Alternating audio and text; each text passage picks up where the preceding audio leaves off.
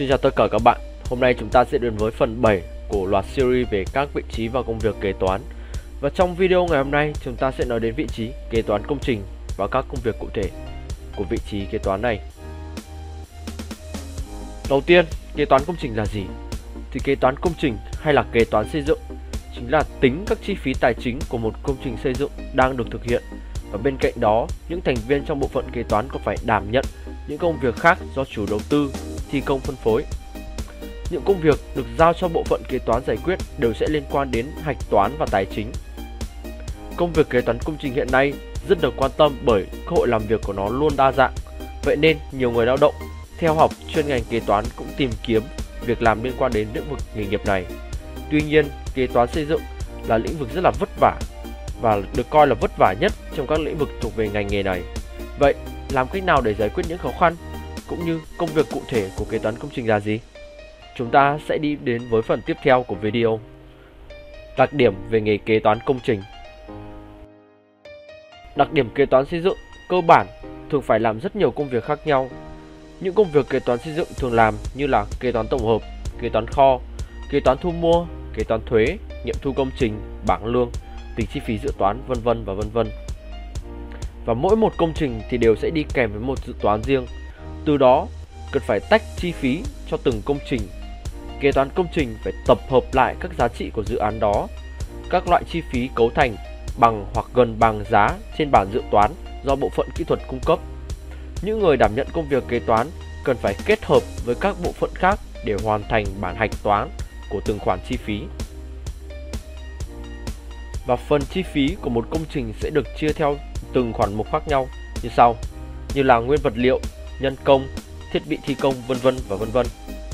Mỗi khoản chi phí sẽ có những mức tiêu hao riêng, nhưng việc tính toán cũng cần phải kín kẽ và rành mạch, tránh sự nhầm lẫn đáng tiếc. Và mỗi khu vực, địa điểm thi công của các công trình sẽ có một mức giá thành và sản phẩm khác nhau. Và tiếp theo, chúng ta sẽ đến với những nghiệp vụ cơ bản của kế toán công trình. Và nghiệp vụ đầu tiên đó chính là cần phải lập những bảng theo dõi ngày công của nhân lực dựa theo tiến độ công trình thi công thực tế để tính toán tiền công.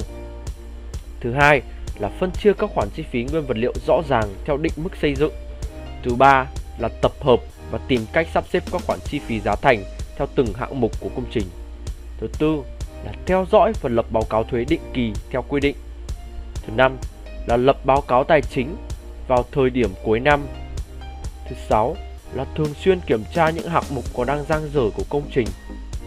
Thứ bảy Ờ, lập báo cáo tài chính nội bộ để phục vụ cho yêu cầu quản lý của lãnh đạo. Và thứ 8 đó chính là tập hợp, thu thập, lưu trữ và bảo mật các giấy tờ, tài liệu liên quan đến dự án, công trình một cách cẩn thận và khoa học nhất. Thứ 9 đó là có khả năng để giải trình từng số liệu của công trình khi mà được yêu cầu hoặc là thanh tra kiểm tra hay là khi quyết toán.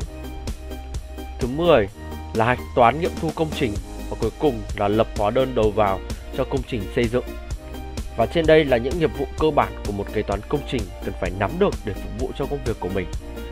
Nếu không thể xử lý tốt những nghiệp vụ mang tính chất cơ bản trên thì rất dễ phạm sai lầm trong quá trình làm việc. Và việc phạm sai lầm đó sẽ có những ảnh hưởng rất lớn đến cả một tổ chức. Và tiếp theo, chúng ta sẽ nói đến các điều kiện để trở thành một kế toán công trình. Có rất nhiều người thắc mắc rằng công việc kế toán công trình có khó không? Và để trở thành một kế toán cho hạng mục công trình thì chắc chắn các ứng viên cần phải đáp ứng được những điều kiện sau đây. Đầu tiên đó chính là tốt nghiệp các trường đại học với chuyên ngành kế toán hoặc là các khóa học về kế toán xây dựng. Thứ hai là đã từng làm việc ở những vị trí tương đương ít nhất là một năm. Thứ ba là phải am hiểu về nghiệp vụ kế toán, các quy định về luật, thuế, chuẩn mực tài chính kế toán. Thứ tư là thành thạo các kỹ năng thu thập thông tin, tổng hợp, lập báo cáo và thống kê.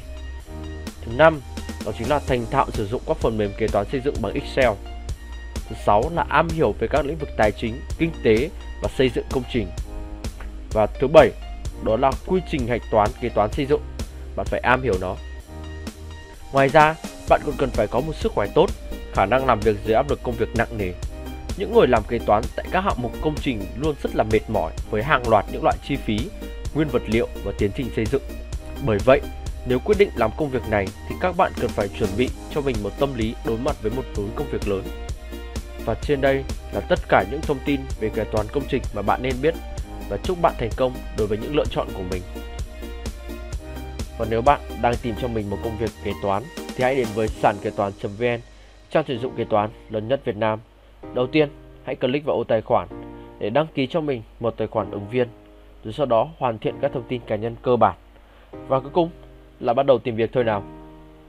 Sàn kế toán, trang tuyển dụng kế toán lớn nhất Việt Nam.